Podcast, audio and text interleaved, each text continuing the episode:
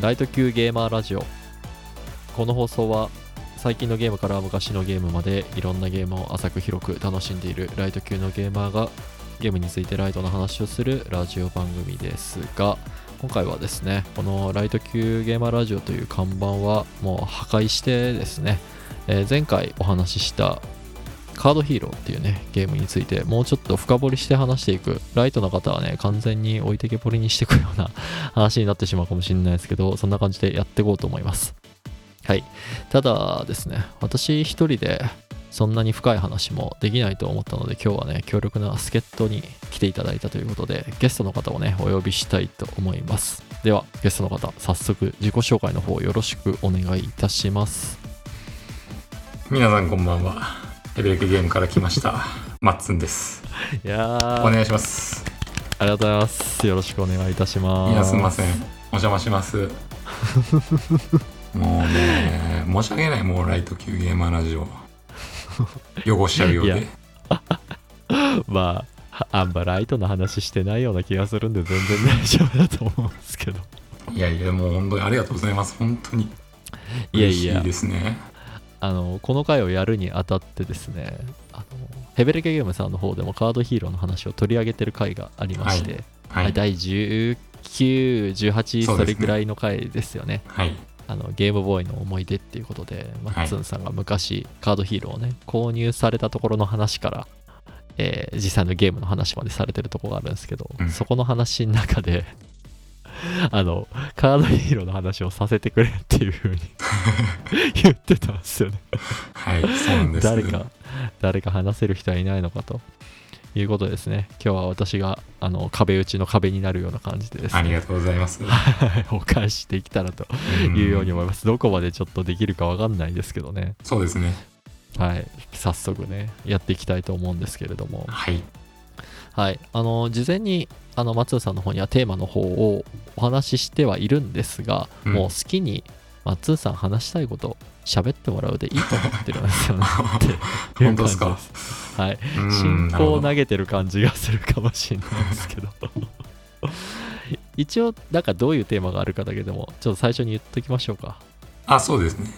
そうですね。あの、はい。聞いてるリスナーの方をねまあ今日はちょっとすいません。あのぶっちぎるつもりで喋る内容になるかもしれないんですけど、なるべくこうねやったことない人でも楽しめるような内容になるべくしていこうということで。本当、大丈夫かなそれ。いや、いや、嘘かもしれない。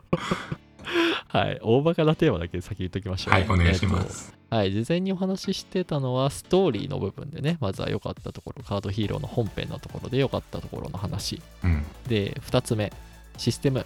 まあ、特にゲームのルールで良かったところ。うん。で、3つ目はカードのね、実際のリストみたいなやつをね、今画面で共有してはいるんですけれども、まあ、それを見ながら、まあ、喋っていきましょうみたいな、うん。そんな感じでございます。いいっすね。まあこう3つお品書き出したんですけどもう好きな順番からもうどっからでもですねもう喋っていく感じでいいと思うんですけれども松井さん、はい。どっから行きましょうか？いやじゃあまあストーリーあたりからあいいですね。行きたいかなってはい。思いますはいここからはですねカードヒーロー本編のネタバレを多分に含む内容となっておりますのでネタバレ気にするっていう方はご注意ください。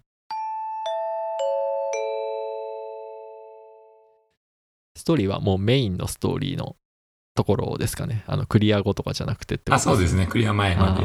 はい。私も本編のところでストーリー軽く序盤の方は触ったんですけど、うんうんうん。なんか松尾さん印象に残ってるところというかここは喋りてえんだっていうところあったりしますか？いやあもういいんですか？行っちゃって。もういいですよもあうどんどん言ってください。いやまずまあ竹雄さんの前回の配信ではい。めちゃくちゃいいこと言ってくれたんですよね、お。まあ、チュートリアルが、はい。まあ、丁寧とああそうですね。いう話をとにかくされてまして。うん。でそれがストーリーにのっとってやってるんですよね。うんうんうん。お話を進んでいくとその自然と、えープレイの仕方が分かっていくようになってるんで。そうっすよね。ここがねまあ確かにその鬱陶しいなって思う手だれの人もいると思うんですけども、はい。あれはね、本当に良かったと思います。本当にいいっすよね。なんか、私カードゲームをその当時ちっちゃい頃やるときにすごいうんこうやっぱり困ったこととしてはカードのゲームのルールをやっぱちんゃんと把握しないとうん対戦相手とうまく友達と対戦ができないっていうのがあっね。てもうわからないなりに山札ねカードの束準備してさあスタートってやんなきゃいけないんですけどカードヒーロー、まあ、本編でも言ったように最初本当に数枚のカードから始めドドローすらしてないんじゃないかなっていうところから始めるんで そこが素晴らしいっすよね。いや、本当に素晴らしくて、であの、似たゲーム性のものってその当時ってあんまな、ないと思うんですよ。うんうんううん。ん。まあ、武田さん話されてましたけど、遊戯王だとか、そうマジック・ザ・ギャザリングとかはもう全然違うゲーム性なので、うん。やっぱね、あんだけ丁寧に、あの、チュートリアルやってくれるんだって、本当に、あの、引き込まれるなというか、わかりやすくて、はい、ですよね。うん、よかったですね。今となっては、マジック・ザ・ギャザリングも MTG アリーナで、ちゃん。と始まる前にチュートリアルみたいなのがあったりとか、うん。まあ、するじゃないですか。うん 当時私がゲームボーイでやってた遊戯王あったんですけど、本当に初代だったと思うんですけど、うん。まあ、何の説明もないですからね。何もないですからね。もう突然、城之内くんと戦わされるみたいな感じでした。そうそうそうそう。いや、本当にそうっすよ。モンスターのカードの上にモンスターカードを置いたら消滅するみたいな本当あったりしましたね。何も説明なくね。まだ当時は生贄とかも多分ないんじゃないかなってそうです、ないですね。もうポット出しで手元に出た攻撃力高いカードで相手をひたすら殴り続けて そうそうそう。本当にそうです。もう戦略性も何もないっていう。本当に まあっていうそういうね、まあ、ゲームボーイをやられたことがない方はあんまりピンとこないかもしれないですけど、うん。まあそういう時代でしたね。カードゲームをやるとかキャラゲーもののカードゲームをやるってなってもこんなにルールをねちゃんと一から丁寧にやるとかなかったなって思います。そうなんですよね。ここが大変素晴らしいとうん。思って、でそのチュートリアルの中、まあ、ストーリーを追ってチュートリアルが進んでいくんですけども、うん。そのストーリーが結構面白いんですよ。うんチュートリアルの中でも、その主人公と、まあ、幼馴染の女の子はいと対戦しながらチュートリアル進んでいくんですけども、そうですねこの時のやりとりがね、結構可愛くて、もう大好きなんですよね。いいですよね。まあ若干ルールを説明しているおじいちゃんが主人公の孫だから 主人公びいきなところがある気がします そこら辺もね、その、あのー幼馴染の女の子、まあ、久美ちゃんって言うんですけど、はい。久美ちゃんも突っ込んだりしてね、うんお。じいちゃん孫だからって、ヒロシのことひいひいしてないとか言い出したりね。言ってたそうそう。そういうね、なんか、任天堂らしさも出たりとかなんかね、親しみやすくて、ほんとよかったですね。いいですよね。こう、なんか、エピソードの中で、そのストーリーのエピソードの中で私が覚えているのは、うんうん。まあ、こんだけ少ないカードだったらちょっと遊べないからっつって、おじいちゃんが追加でお小遣いかなんかをクミちゃんと主人公のヒロシ君にくれるんですよね。はいはい。でただあのマルヒ屋さんってカードショップに行ったら行ったでなんかバトルマットが売ってうるってん言って、そのどこにモンスターを配置するみたいなやつが売ってるからっつってそれを見たクミちゃんがそのヒロシ君にあげたお小遣いすら分取ってそれをまず合わせて買ってしまうみたいなエピソードがあってねクミちゃんはほんと暴君ですからね。本当に。やりたい放題する恐ろしいから、彼女は。でマット買っちゃったからちょっとカードもらえないねってなって公園にプラリと行った先でなんか出会った少年と、まあ、バトルマットを使いたい少年と対戦をするんですよね。タメオくんだったかそうなんですよね。惜しいですねは。いタメオなんですよね。はい。うん。でまあそこでそこでもあれですよねルールをいいルールを教えてくれますよね気合ダメ。そうそうそう、気合ダメね。いや、そこで、あのー最初に配られたカードたちは、まあ、太刀打ちできないようなカードを出してくるんですよ、そのタメオくんは。うん、上位互換みたいなやつ出してきますからね。そうなんですよ。そうで、そこなのに、そのルール説明しながら、ちゃんと勝てるようにやってくれるという。これもうね、丁寧すぎる。うん。うん。そこがありがたいですね。でもそん、そんやって、こう、入りやすさはすごい準備してくれてるんですけど、うん。そのチュートリアルの中でめちゃくちゃ面白かったところがあって、はい。でクミちゃんと主人公のヒロシで配られるカードちょっと違うんですよ。ああ、そうですね。はい。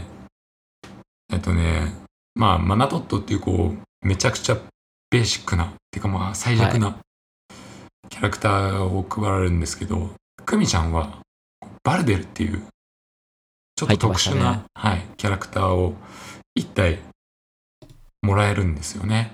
はい。で、このバルデルっていうのはね、ちょっと特殊でして、うん。これ説明した方がいいですか、バルデルについて。うーん、そうですね。一応言いますかね。あ、そうですね。はい。まあ、あの、え、うまく、ちょっと竹雄さん説明してください。あ バルテルについて。そうですね。こう、バルテルとかっていうモンスターカードは、なんか通常の攻撃と特殊攻撃みたいなやつをそれぞれ持ってるんですよね。まず前提として。で、最初に言ったマナトットっていうカードは通常攻撃しか逆に持ってないモンスターなんですよ。うんで、何もこう、ストーンっていうね、これは前回も聞いてる前提で話しますけど、リソースがなくても相手に2ダメージを与えることができるっていうのが、まあ、マナトット君が最初にできることなんですが、バルテル君はね、通常攻撃がね、ゼロパワーなんですよね。殴っても全然相手を何もできない、ダメージも与えられないっていう人なんですけど、特殊の攻撃として、ストーンをね、まあ結構大量なんですけど、3つ払うことによって特殊行動ができると。どこでも1ダメージを与えることができるっていううん技なんですよね。で、これ、カードヒーローで結構重要なところで、うんこの通常の攻撃はパワーっていう風に表されることが多いんですけど、この特殊行動で1ダメージっていうとダメージとパワーってちょっと違うんですよね。うんで、ダメージって何かっていうと必ず1ダメージを与えるんで、これも、あーこれは喋ってないかもしれないですね。マスターっていうゲームのその自分の主人公とか、まあ相手のクミちゃんとかが、そのカードの盤面に成り代わって出てくるキャラがいるんですけど、そいつらって2パワーまではガードできるシールドが貼られてるんですよね。うん。うん。ただ1ダメージっていうのはどんなやつでも1ダメージを与えるからそのシールド関係なくマスターにも急にダメージを与えることができるっていう、まあ、バルテルってだから超強いカードなんですよねっうん。うん。うん。ていう感じでどうですか？ありがとうございます。そうなんですよ。このパワーとダメージっていう違いが結構カードヒーロー重要で、うんうんまあその説明をチュートリアルでされるんですけど、うんうんその流れで、まあ、クミちゃんはバルテルっていう強いカードを持ったじゃろみたいなことをおじいちゃんが言うんですよ。そうですねうん。そこに 1D って書いてあるじゃろって言って、そうするとクミちゃんは、え、一番ダメなやつっていう意味って言うんですよ。あそんなことこうめっちゃ面白くて。最高なんですよね、も面白いですねう。いや、面白いですよ。まああのクミちゃんとヒロシ君がさっきまあチュートリアルで戦ってる時ってまだバトルマットを持ってないから前衛にしかあれなんですよねモンスターを置けないみたいな前提なんですよねでバルテル君 HP1 だからそうそう。めちゃくちゃひ弱なんだけど、ダメージ直接与えれるよっていう説明の時に、うんえ、一番ダメなやつっていう意味？っていう。すごいな、このキレと思って。クミちゃんがキレキレすぎて、最高ですね、あの場面。本当にんもう周りの大人はクミちゃんの方がやっぱ勝ち気で勝たせてあげたいという気持ちがあってマルヒや店長さんとかも良かれと思って主人公にはマナトット3枚ぐらいを渡してるのに対して、クミちゃんにはマナトット2枚とバルテル1枚渡してんのにのに、一番ダメなやつ？そりゃないよと最高ですね、あれ。あのやりとりがね、ちょっとね、チュートリアルの中で一番好きだなと。うーん。いや、それ言われて思い出しました。いいですね。そうなんですよ。いや、よく覚えてますね。かっこいいんですよ。うまいなと思って。切れてるね。なんかこう、ストーリー全体を通して、こう、やっぱ、さっきも言いましたけど、くみくみちゃんが暴れ回る、そうなんですよまあね。ストーリーなんですよね、ほとんど。これはね、もう面白くてね、破天荒すぎて。うん。うん。まあ、武田さん前回話されてましたけど、はい。まあ、めちゃくちゃじゃないですか、やってること。やってることめちゃくちゃっすね、あー本当に。誘拐とかもありますし。はい。あの、誘拐、まあまあやばいっすよね。こやばすぎるからう主主人公たちで確かサーカスみたいなのをなんか見に行こうっていう風な話になって、サーカスの消えるマジックにちょっと一人来てって言って、そのクラブのね、クラマクラブっていうカードお友達と一緒に行って、その中でまあまあ強い子を抜かれますよね。シローくんだったっけなはいはい。っていうのが壇上に立たされてそのままあの消えるマジックで消えましたはい終わりですみたいな感じになって そのまま誘拐されるってえぐいその、その後洗脳されて出てきますからね。いや、ブラックすぎるだろっていう。ちょっともう顔が顔グラフィックがかなり崩れちゃってかなり怖いっすよね、あれ。すごいおとなしい子なんですよね本当は、うんうん。普通にあったらまあカードゲームはまあまあ強いけど礼儀正しいおとなしい子なんですけどなんか洗脳にあったらデッキの名前がなんか俺は最強デッキみたいな感じになってて 合ってたからなんかもうすげえ本性出ちゃってるみたいなふはははみたいなこと言い出すからね。いやー怖いですよね誘拐された仲間が洗脳されて敵キャラで出てくるっていうそうなこんですよ。の言葉面だけ聞くと小学生たちの間で展開されるストーリーとは思えないいや、ほんとそう。ほんとやりすぎてるんだよ、あれは。あの、なんていうのかな、やることがね、そう、子供じゃなくて、その、今言った、その、誘拐されたっていう場面で、誘拐してる側の、なんかね、だ団体というか、はいジョーカーズとかっていうそうです団体があるんですよねジョーカーズがいてですね、そいつらもね、やることえげつなくてね、その、マルヒゲやってカードショップのカード買い占めたりするんですよ。おーそう カードできないようにカード買い占めるっていうこれいいのっていうぐらい。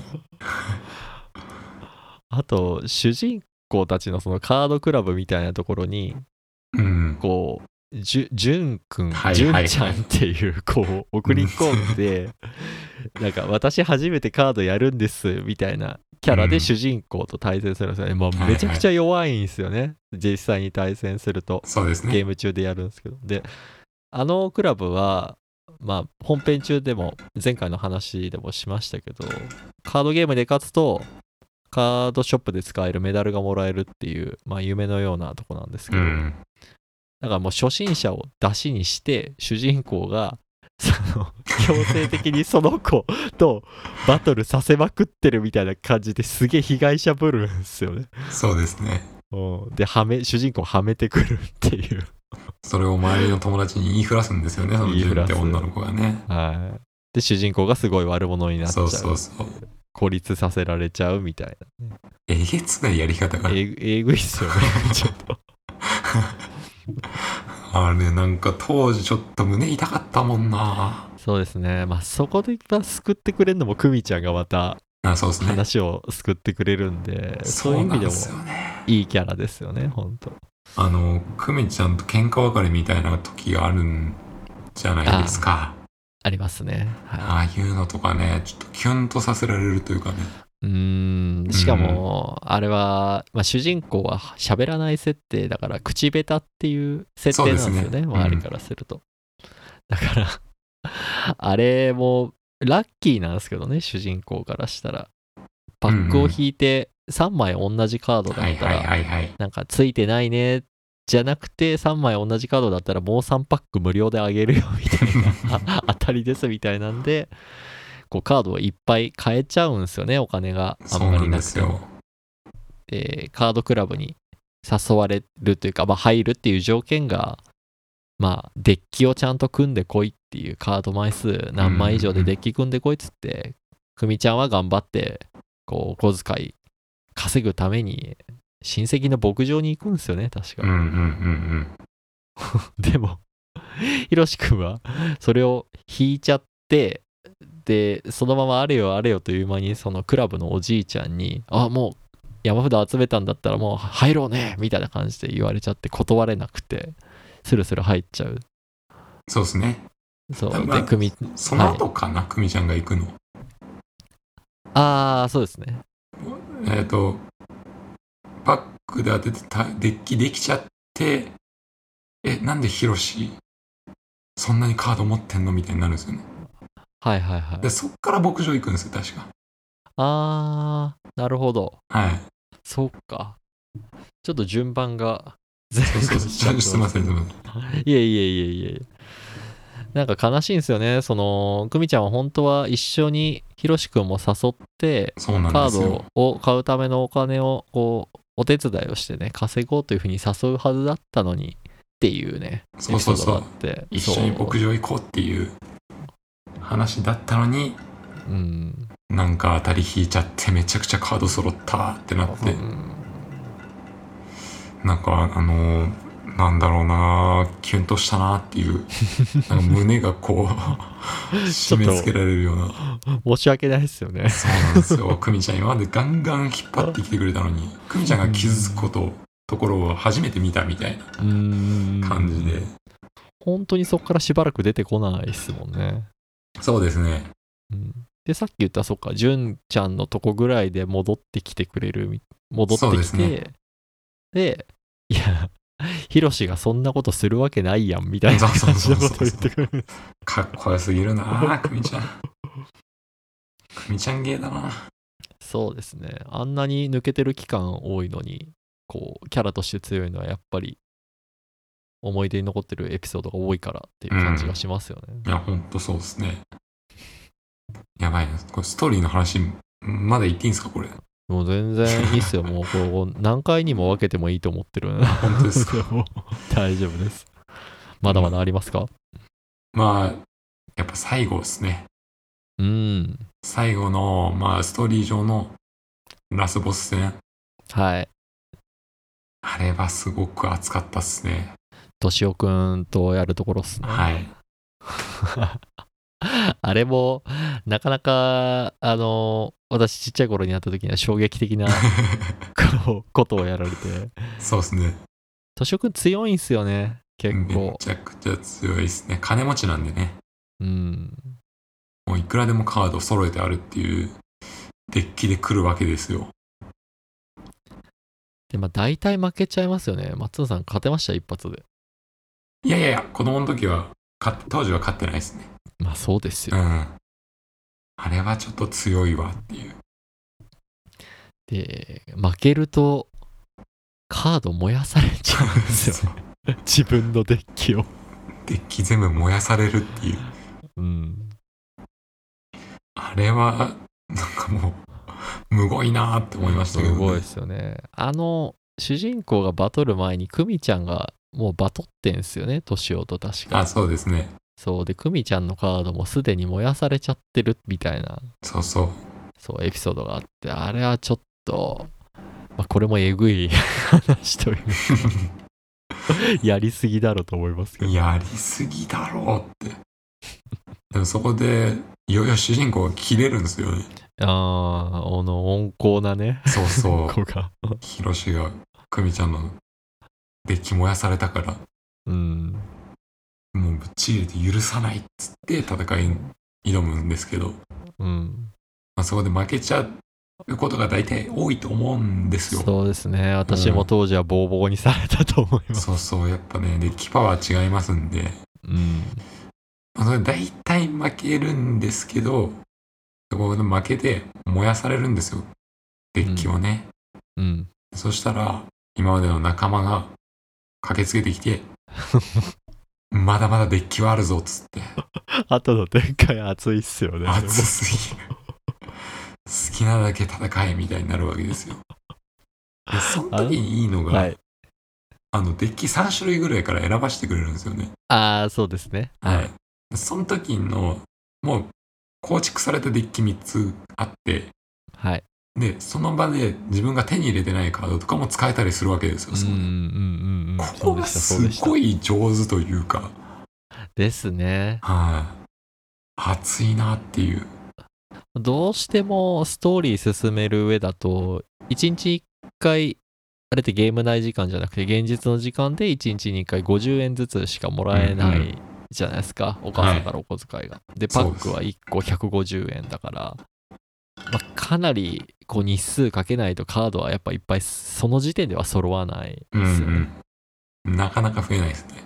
うん、で松田さんが言うようにそう3つ自分のデッキも選べましたっけ？確か自分のデッキねと、あとはあのなぜか分析されてる年をデッキっていう相手が使ってるデッキも使えるしあとはあの匠さんっていう、まあ、はいはいはいパソコンオタクがキャラとして出てくるんですけどその人のおすすめのデッキみたいな感じで確か3つぐらいだったと思いますねそうですね。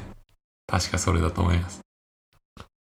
そこのね、まあ自分のデッキわざわざ選ばないんですけど、その時。私は多分ノータイムで年をのデッキを選んだ気がしますねそうそう。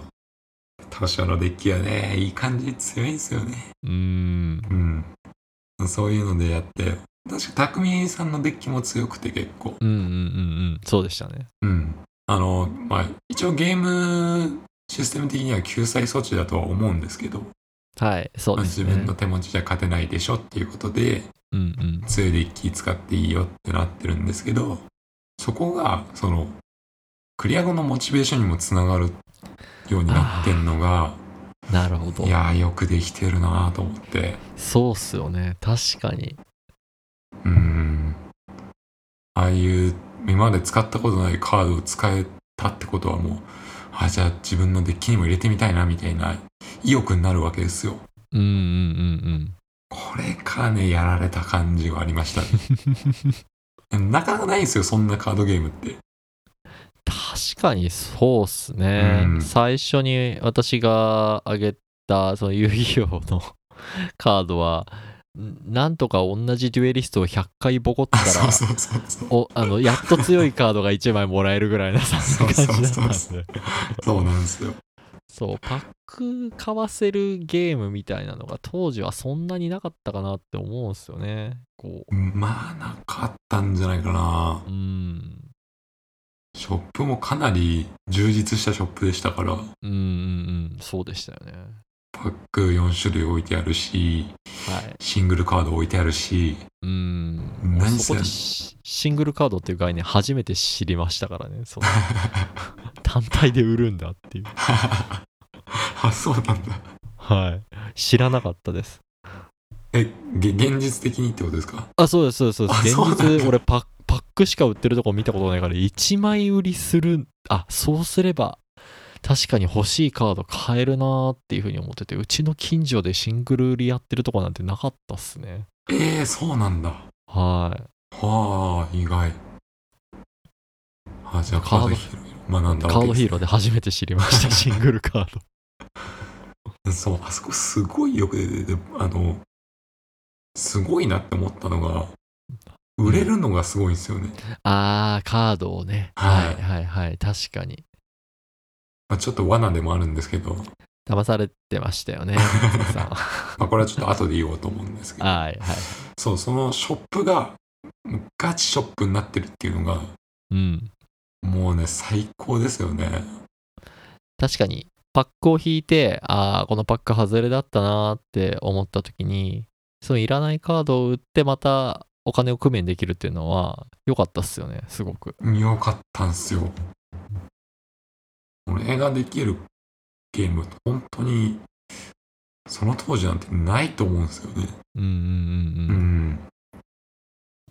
そういうとこがね、あの、全部自分の実際にアナログカードゲームやりたい人にもすごい良かったなっていううんうん感じがね、大好きなんですよ、カードヒーロー。うんねえいいっすよねこのストーリーの話をもう最後のところをされちゃったんですけど、私もう一個だけ言いたいところが。ああ、ごめんなさい。すいません。いやいやいやいや、いいんす、いいんす、いいんす。その、まあ、ジョーカーズ戦にはなる相手が、その、年男の手下みたいなやつになるんですけど、うん。さっき言った、あの、サーカスで人を消すやついるじゃないですか。はいはいはい。マジックするナルシーというキャラだったと。思うんですけど、あいつ、イカサマしてくるんですよね、対戦で。はい。積み込みしてきますね。そう、積み込みしてきてっていうのがあるんですけど、あれ、一回、まあ、当時やった時はもちろん負けたんですけど、うん。その2回目バーチャルコンソールでやった時は勝ったんすよねっていう話をしたかったんですよあ あのもうやってくることが分かってるんあ、でそうですね。あのひどいっすよね、あれも。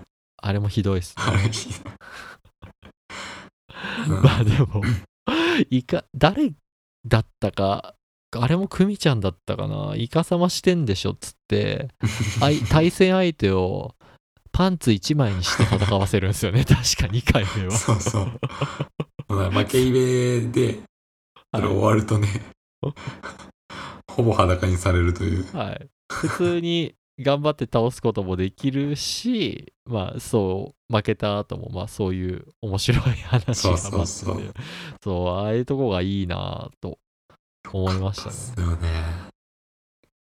あれ、本当にすごいっすよね。なんか、うん。そんなことするんだって思いましたよなんか、積み込みするっていう。子供が真似しちゃいけないこと全部やるっていう 感じでしたね。子供向けなんだか大人向けなんだか分かんないですよね、あれ。い 本当に。や、好き。まあそうっすね。まあストーリー、多はい。分細かいとこちょちょこちょこ忘れてるとは思うんですけど、まあ気になったというか、思い出に残ってるのはそんな感じですかね。うん。はい。ありがとうございます。ライト級ゲーマーラジオじゃあ、ストーリーの話はこんなとこにして、うんまあ、また戻ってきても全然いいので、はいシステムとか次はゲームルールと話とかしてみますかそしたらあ、いいですね。まあ、さっき若干バルテルの説明をするところでダメージとパワーのね違いみたいなところは話しちゃったんですけれども、なんか他にここ良かったなみたいなとこマッツンさんの方からあったりしますか？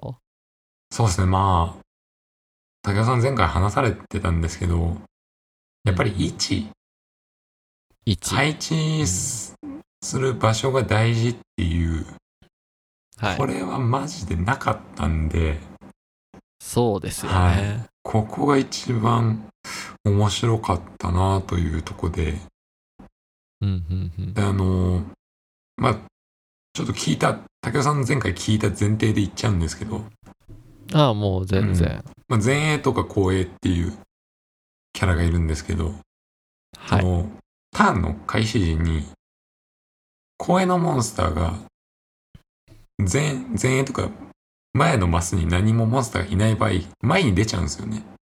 はいはいそうですね。でこういうなんか動きは本当すごいなと思って、うん。だからこそ前衛が大事だなって思ったりとか、で前衛をどれだけ早く倒すのが大事なんだなとか考えさせられる動きになってるのは、はい。あの分かりやすくてよかったですね。そうですようね、ん他の カードゲームって意外と分かりづらいんですよ。芯、芯に強いところというか。うん例えば、まあ、遊戯王だ、まあ、遊戯王はちょっと違うか。マジック・ザ・ギャザリングとかで言うと、うんうん実際、手札がゼロになったら弱いじゃんみたいなことだったりするわけですよ。その後、アドバンテージっていう概念が必要になってきて、その盤面ではめちゃくちゃ押してても、はいそっから手札がないと逆転簡単にできるよみたいなのとかって、うんうんその、ちょっとやらないと把握できないというか、なるほど。で、そこで大事なのが1対1交換だとか、1対2交換とかっていうのがどんどん出てくるんですけども、自分のカード1枚で2枚の相手の手札を処理するっていうのが大事だったり、まあそういうのがアドバンテージの概念なんですけど、こういうのってやっぱちょっと難しいっちゃ難しいんですよ。難しいっすね。私もそこまで他のカードゲームやり込んでないんで、あんまりそういう考えやったことないんで、そうなんですよね。基本盤面しか見ないそうなんですよ。はい、相手の手札の枚数とかってあんま見た記憶がないですね。絶対そうなるんですよ、最初は。絶対。うん、うん。まあでもそっちが悪いとかじゃなくて、それはまあ奥が深くてよ。それはそれでいいんですけど、はい。その盤面だけで重要な場所がわかるというか、うん。ここを攻めたら勝てるなっていうのが実際にその直感的にわかるってのは、これがものすごくいいシステムだなと思いましたね。そうですよね。まず、前衛のモンスター、相手も倒して、後衛モンスター前に引きずり出すっていうところをしておけば、なんか自分側に有利になるなっていうのは直感的に分かりやすいなっていうのは私も思います、そうなんですよ。うん。そのシステムはね、本当によくできてるなと思いましたね。うん。で、また後衛のモンスター前に出ちゃったら、後ろに下がるのは一旦使っちゃうんですよね。そうそうそうそうのこそうそうそう。だから、前のモンスターをいかにこう守るかみたいなところが非常に私は 重要だなと思って。重要っすよね。はい。そうだからその盤面が重要だな、最重要だなっていううん。のがカードヒーロー特に強くて、はい。まあ、もちろんそのやり込んだ方からするとまあいろいろあるんですけど、そうですね。まあそこに行き着くまでに長い間盤面の重要さってのはすごいわかりやすくできてるんで、ここがカードヒーローのいいとこだなって思いますね。そうですね。特にストーリークリアまでは、うん。あれですもんね、自由にこうあんまり位置動かしたりするのってそんなに簡単にできないんで、そこかなり重要ですよね。そうなんですよ。うん。そこはね、本当にいいシステムだなと思いましたね。うん。どうですか、武雄さんはシステム的には？そうですね。システム的にいいところか。まあ、ストーリークリアまでの話をさっきまではしてたんですけど、私はクリア後のはいはい。このルールの広がりみたいなところがすごいうん好きで、その自分の分身となるマスターっていうのは基本的には何もできないんですよね。手札を使うこととターンをエンドすることしか できないんですけど、ストーリークリアした後には、あのブラックマスターとホワイトマスターっていう、ちょっとマスターにも特殊能力がつくみたいなルールが追加されるんですよね。これシニアルールっていう風にゲーム中ではまずは呼ぶんですけど、まあそこからがまたすげえ面白くなってきたんで。こう、なんか、今までやってたルールにさらに追加して面白い要素足してくんのかっていうところに私はそのシステムの良さを感じたなっていう。あれ本編中にやんないのすごいなって すごいですね。いや、こっから回みたいになりますもんね。本当に。マスター自身もアタックできるように確かなるんでしたっけ？アタックできます。殴れるようになりましたね。ああ、結構そう、あの、使うストーンっていうリソースは多いんですけど、それも結構重要になってくるんですよね。そうなんですよね。幅が、幅が急に広がって、そこが面白いっすね。まあ、マスターによって、まあ、ね、3種類技があったりして、はい。そうですね相当広がるんですよね。うーん。いや、いいんだよなまあ、やっぱり、ちょっと私はブラックマスターがこう強めなのかなっていうふうに思っちゃってましたけど、マッツンさんどっち選んでました？僕はあの、匠とかいうやつがですね、はい。おすすめはホワイトマスターだよって言うんですよね、あいつ。言ってましたっけ？言ってるんですよ。ああ。許さねえと思いましたね、本当に。ホワイトマスター選びましたよ、僕。だから、最初。なるほど。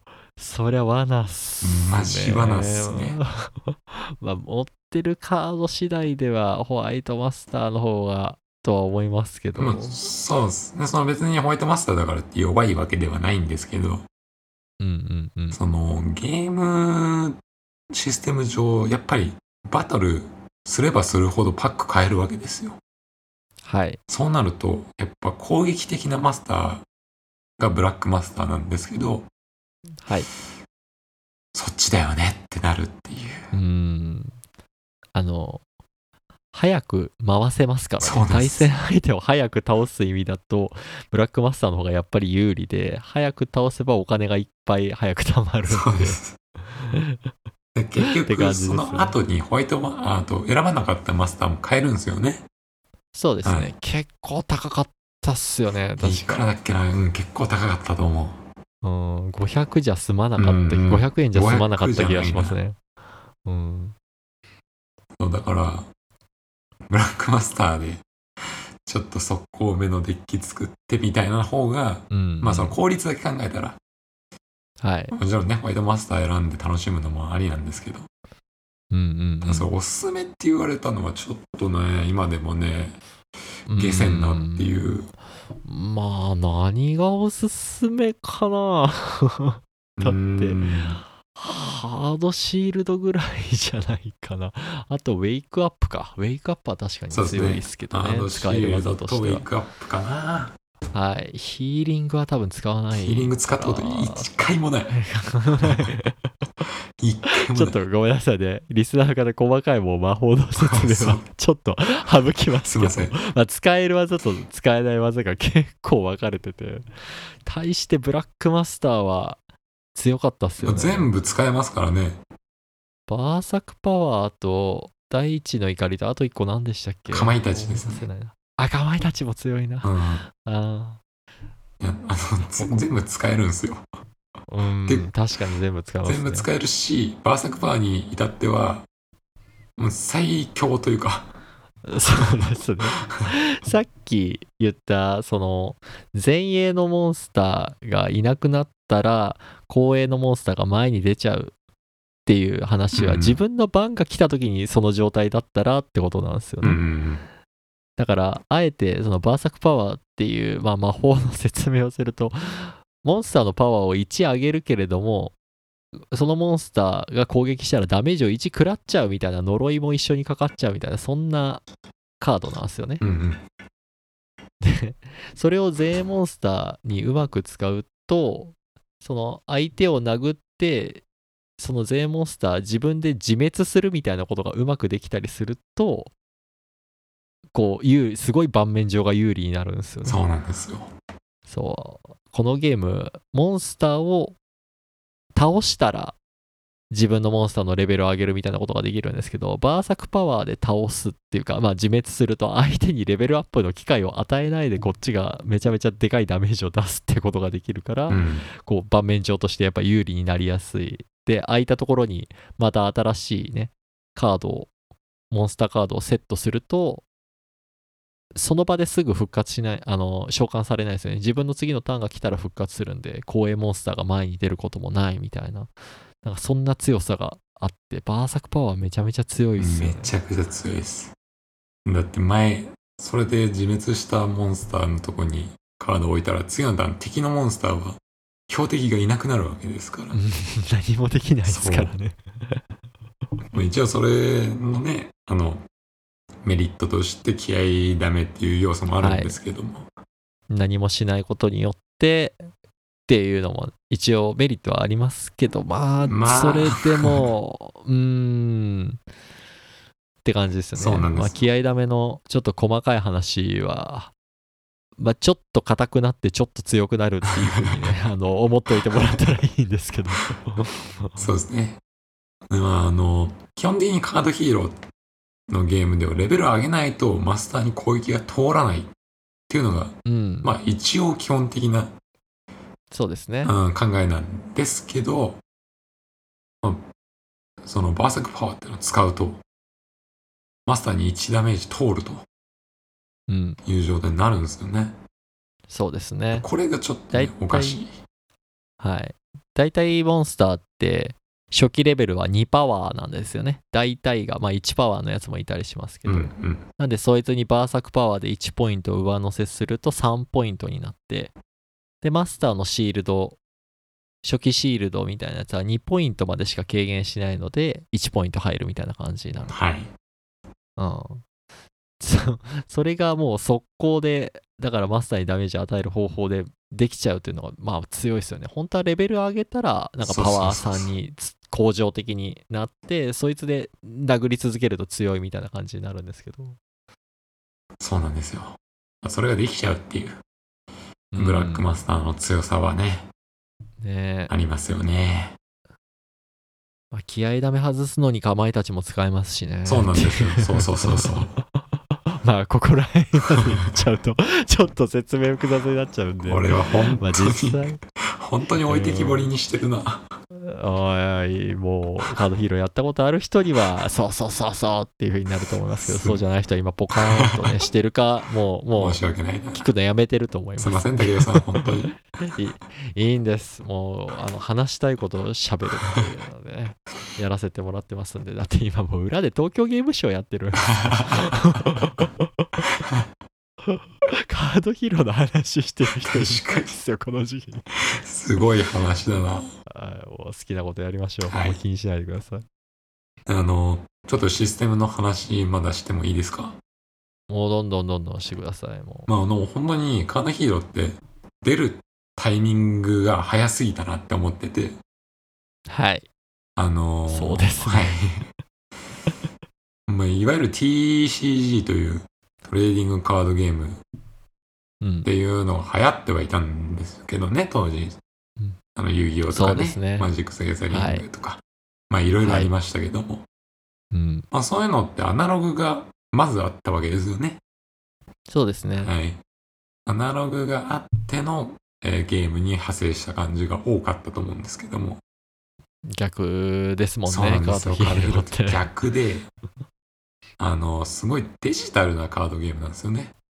うん。あの、で、カードヒーローっていうルルールの上で、かなり記憶しなきゃいけないものが多くて、うん。あ開始、ターン開始に配られるマナストーン3つとか、はい。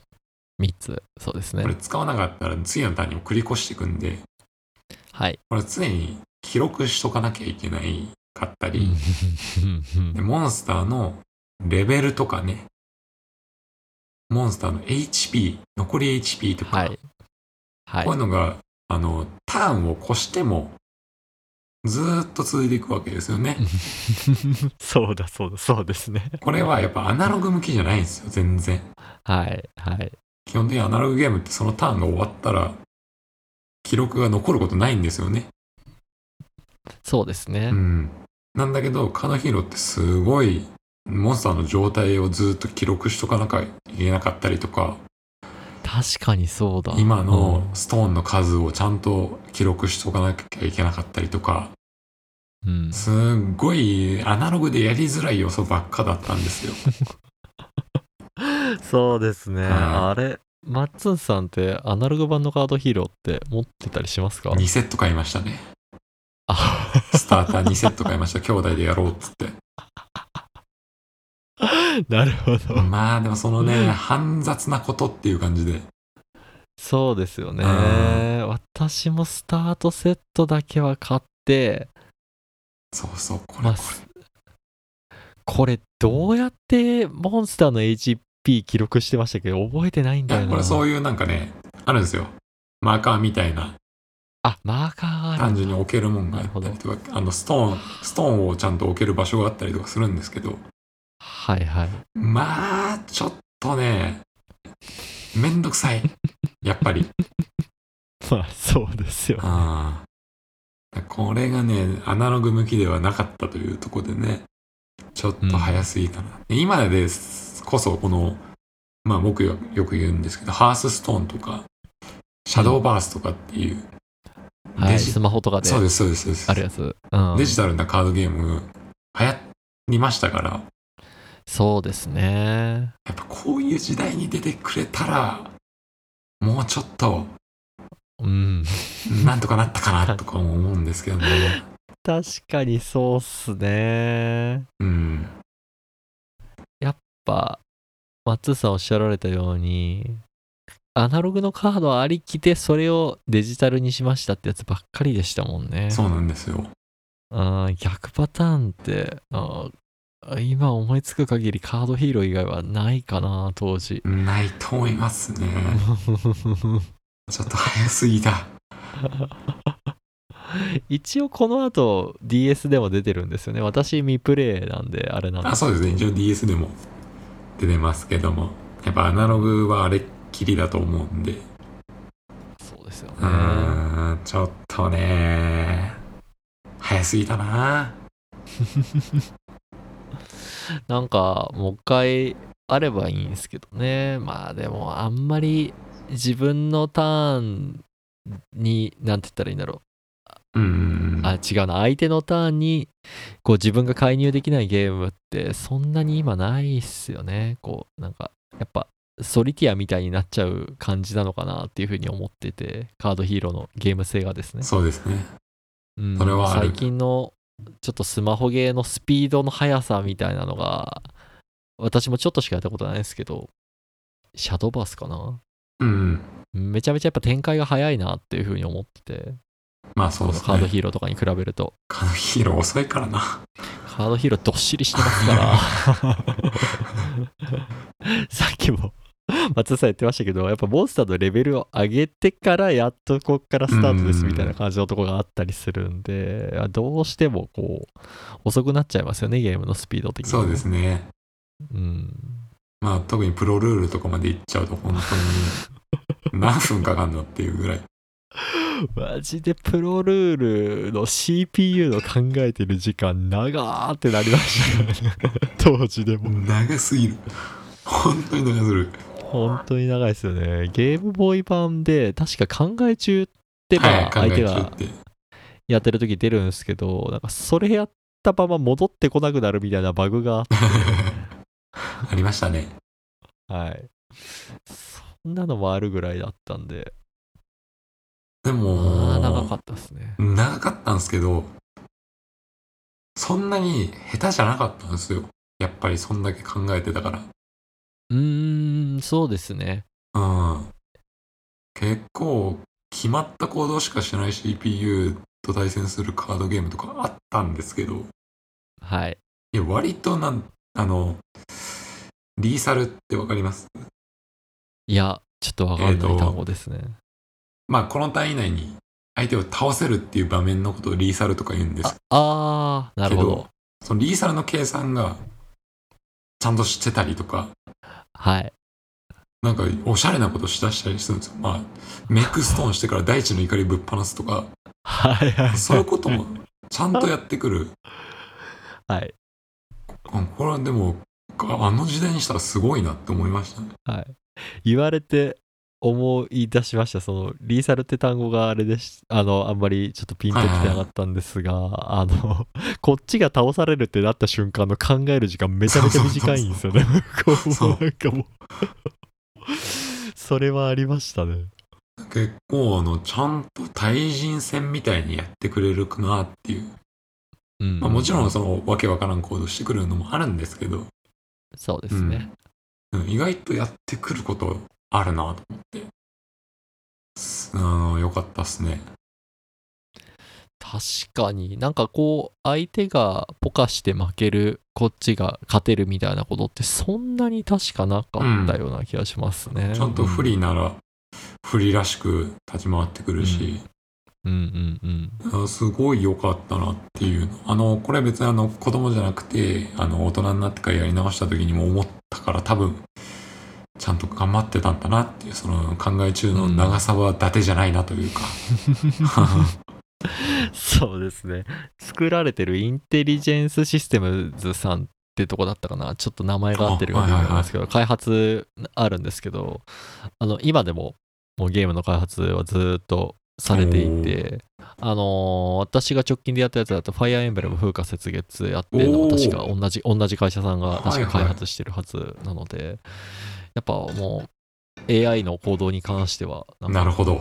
昔から あれ何かあったのかな？なんていうこう。いや、そうっすよね。いや、自分よかったんですよ。その、遊戯王とか、あんま出さない方がいいかもしれないですけど、そのそういうのはね、あの、はやることをやったときは勝てるよみたいなゲームだったんで、ううん。ん、でワンパターンで、なるほど。それに比べてこの深さっていうのはね、はい。うん。僕も対人戦って一回もやったことないんですよ。カードヒーローですか、あー、確かに私もないかもしれないですね。まあ、そのアナログで兄弟とやったぐらいで、はい。実際のこのゲームで対人戦ってのはやったことなくて、でもカードゲームって対人ありきだゲームが多いから、うんうん。それが真骨頂だし、それなのに飽きずに延々とできたのは、やっぱりカードヒーローのその AI の凄さとか、うん。あの戦略の深さとか、システムの面白さとかみたいなだ感じったと思いですよね。ますね。ああ、確かにそうかもしれない。その、ストーリー終わった後のバトルセンターという施設の部分だと、本当にあれなんですよね。あの、受付の人に話しかけて、対戦相手3人出てきて、うんその中から1人選んで対戦してを延々と繰り返すんですよね。それだけシステム。としては。そう、それだけなんですけど、いや、それでもめちゃくちゃ面白いんですよね。うん。てカードプールがすごい少ないんですよ、カードヒーローって。110う枚ん。だったかな、うん、ぐらいしかないんですよね。他のカードゲームに比べたらもうめちゃくちゃ少ない。めちゃくちゃ少ない。多分ワン、あの、一つの拡張パックぐらい、かなっていうんんんそんなもんしかないのに、はい。こんだけ遊べたなっていうのはやっぱシステムのうまさ。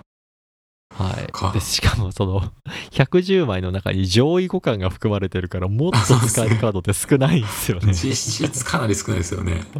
うん、本当に。なのにこんだけもう今でも楽しめるってのはやっぱりね、うん。いいですやぜひ、あのーゲームボーイオンラインでいや、ほんとそう。出してほしいですよね。そしたら、マッツンさんと対戦できますからね。いや、それ最高じゃないですか。あの当時はだってそのオンラインなんてなかったわけですから、ナイス手軽に対戦できたらね、いいんですけどね。いいんですけどね。あれ DS 版は対戦できるんですか？あれ。できます、できます。ああ、そうなんだ。うわーなんで当時やってなかったんだろうって思いますね。うん、まあでも、うーん、まあね、えーゲームボーイ版の方が好きな人多いかもしれないですね。うーん。なるほど。うん。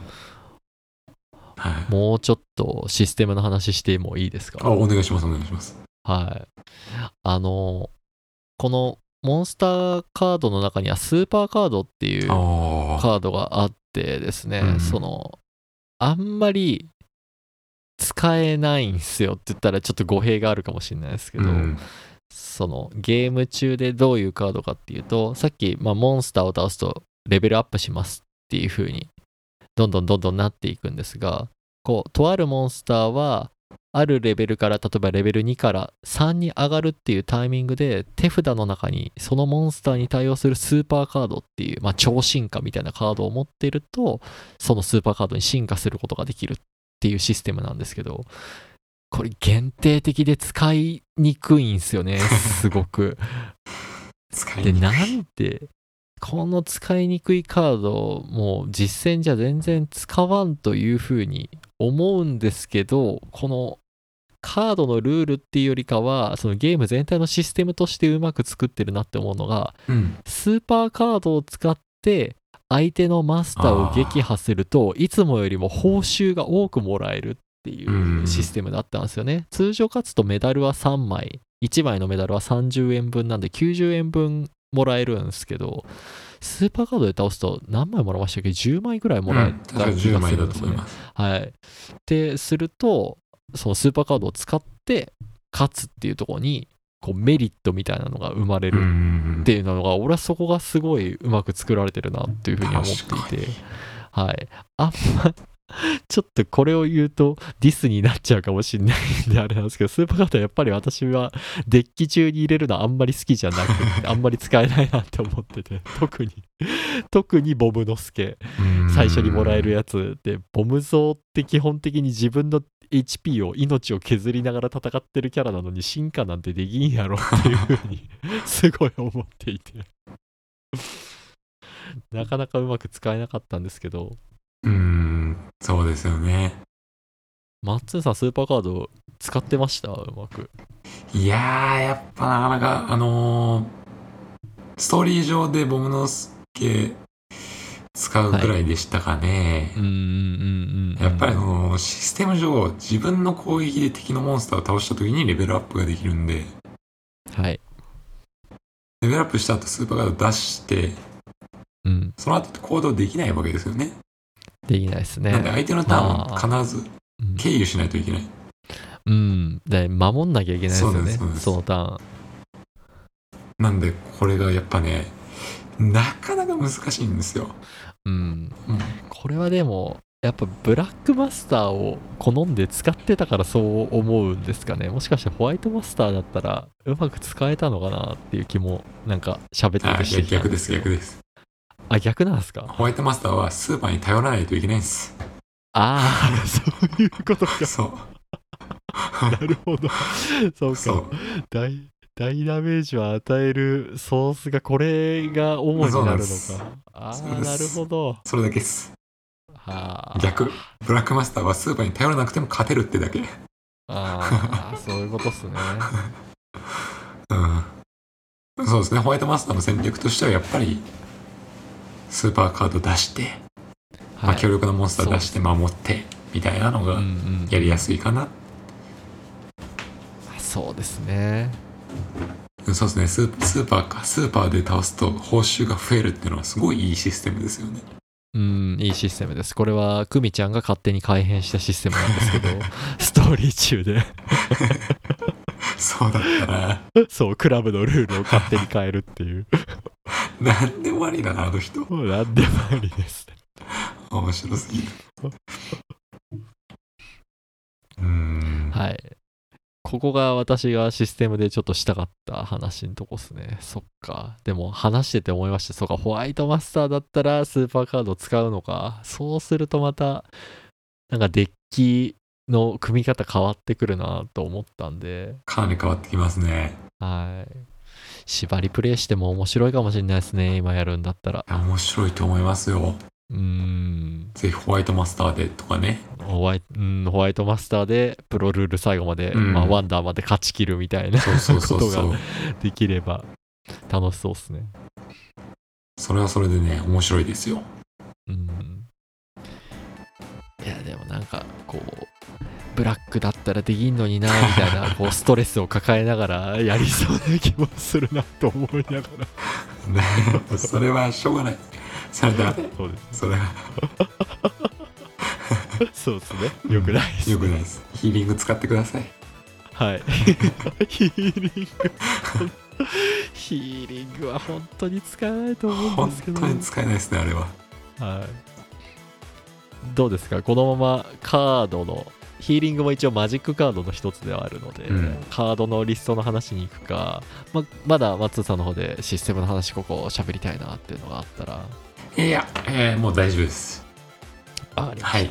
じゃあちょっとカードの話いきましょうはいということで前編こと A 面はここまでです。続きは B 面でお楽しみください